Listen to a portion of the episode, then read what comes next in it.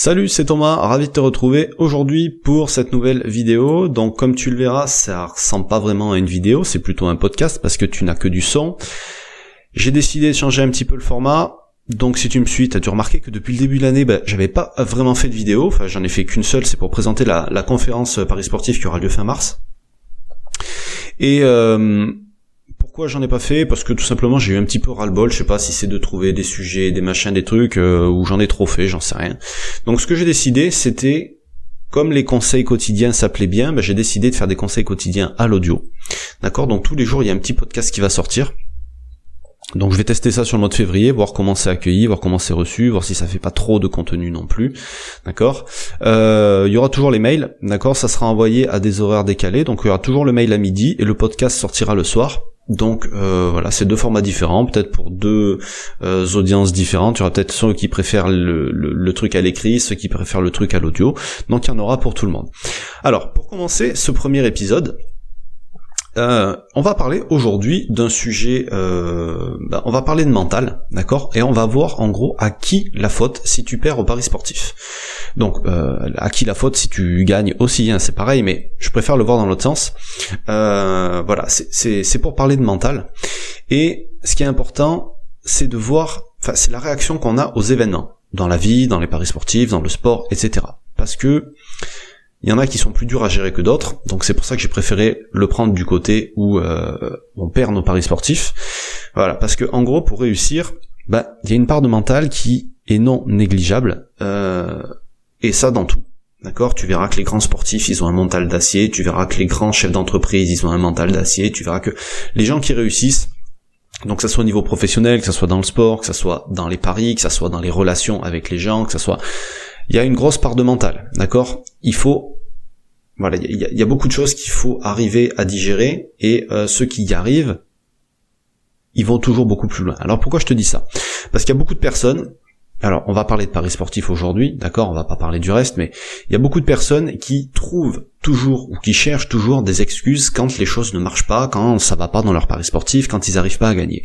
Et c'est les mêmes personnes qui, en général, quand tout va bien se passer, justement, quand ils vont gagner, ben, ils vont parler, ils vont, ils vont comme s'ils étaient et se croire aussi au-dessus de la moyenne. Donc, c'est assez facile de repérer euh, ces gens-là, tu dois forcément en connaître, peut-être même que t'en fais partie, et je suis désolé de te le dire, mais si t'es dans ce cas-là, ou si tu connais des personnes qui sont euh, cet exemple parfait, c'est des exemples flagrants de gens qui ont un mental faible. D'accord? Euh, Dans leur pari sportif, par exemple, pour expliquer un pari perdu, ça sera la faute de l'arbitre, ça sera la faute de la VAR, ça sera euh, la faute de machin, ça sera la faute de un tel, ça sera euh, la faute du pronostiqueur. Ils auront suivi un pronostiqueur, un tipster, le mec il aura donné un prono perdant, ben ça sera la faute de ce gars-là. Et c'est aujourd'hui sur ce dernier point que je voudrais m'attarder. Pourquoi? Parce que bah, simplement, on est toujours responsable de ce qui nous arrive. On est toujours responsable des erreurs qu'on fait. Alors pas au sens propre, mais euh, au sens du regard qu'on va porter là-dessus et surtout euh, sur la manière dont on va y réagir. Pourquoi? Parce que bah, forcément, si on avait su qu'on allait faire une erreur, si on avait su que le pronostic allait être perdant, on l'aurait pas fait, c'est logique.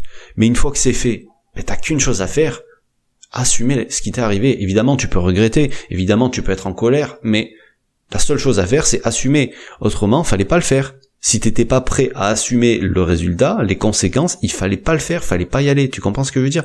Et ça, c'est pareil pour. Donc, enfin, je veux dire, c'est pareil pour tes paris sportifs, mais on est en train de parler de paris sportifs, on est en train de parler de pronostics perdus.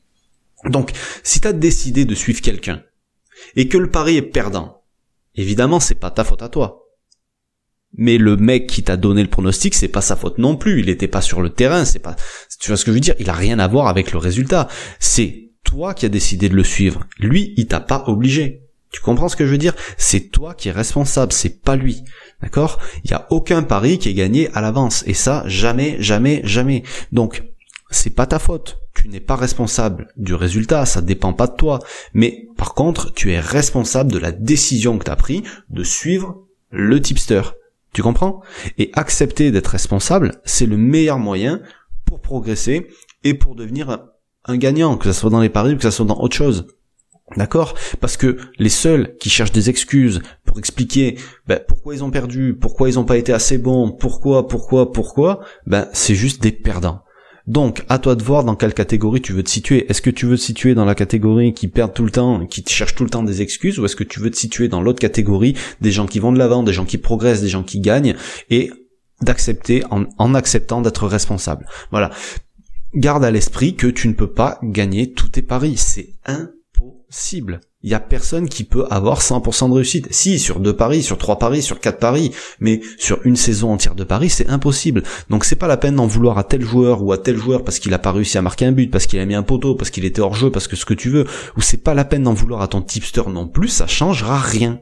D'accord? Ce qu'il faut faire, par contre, si tu fais du suivi tipster, c'est choisir des bons tipsters, c'est bien les sélectionner, des tipsters qui sont fiables, des tipsters qui sont responsables, des tipsters qui assument leur choix, d'accord? Et évidemment, il faut que tu choisisses des mecs qui peuvent être rentables sur le long terme.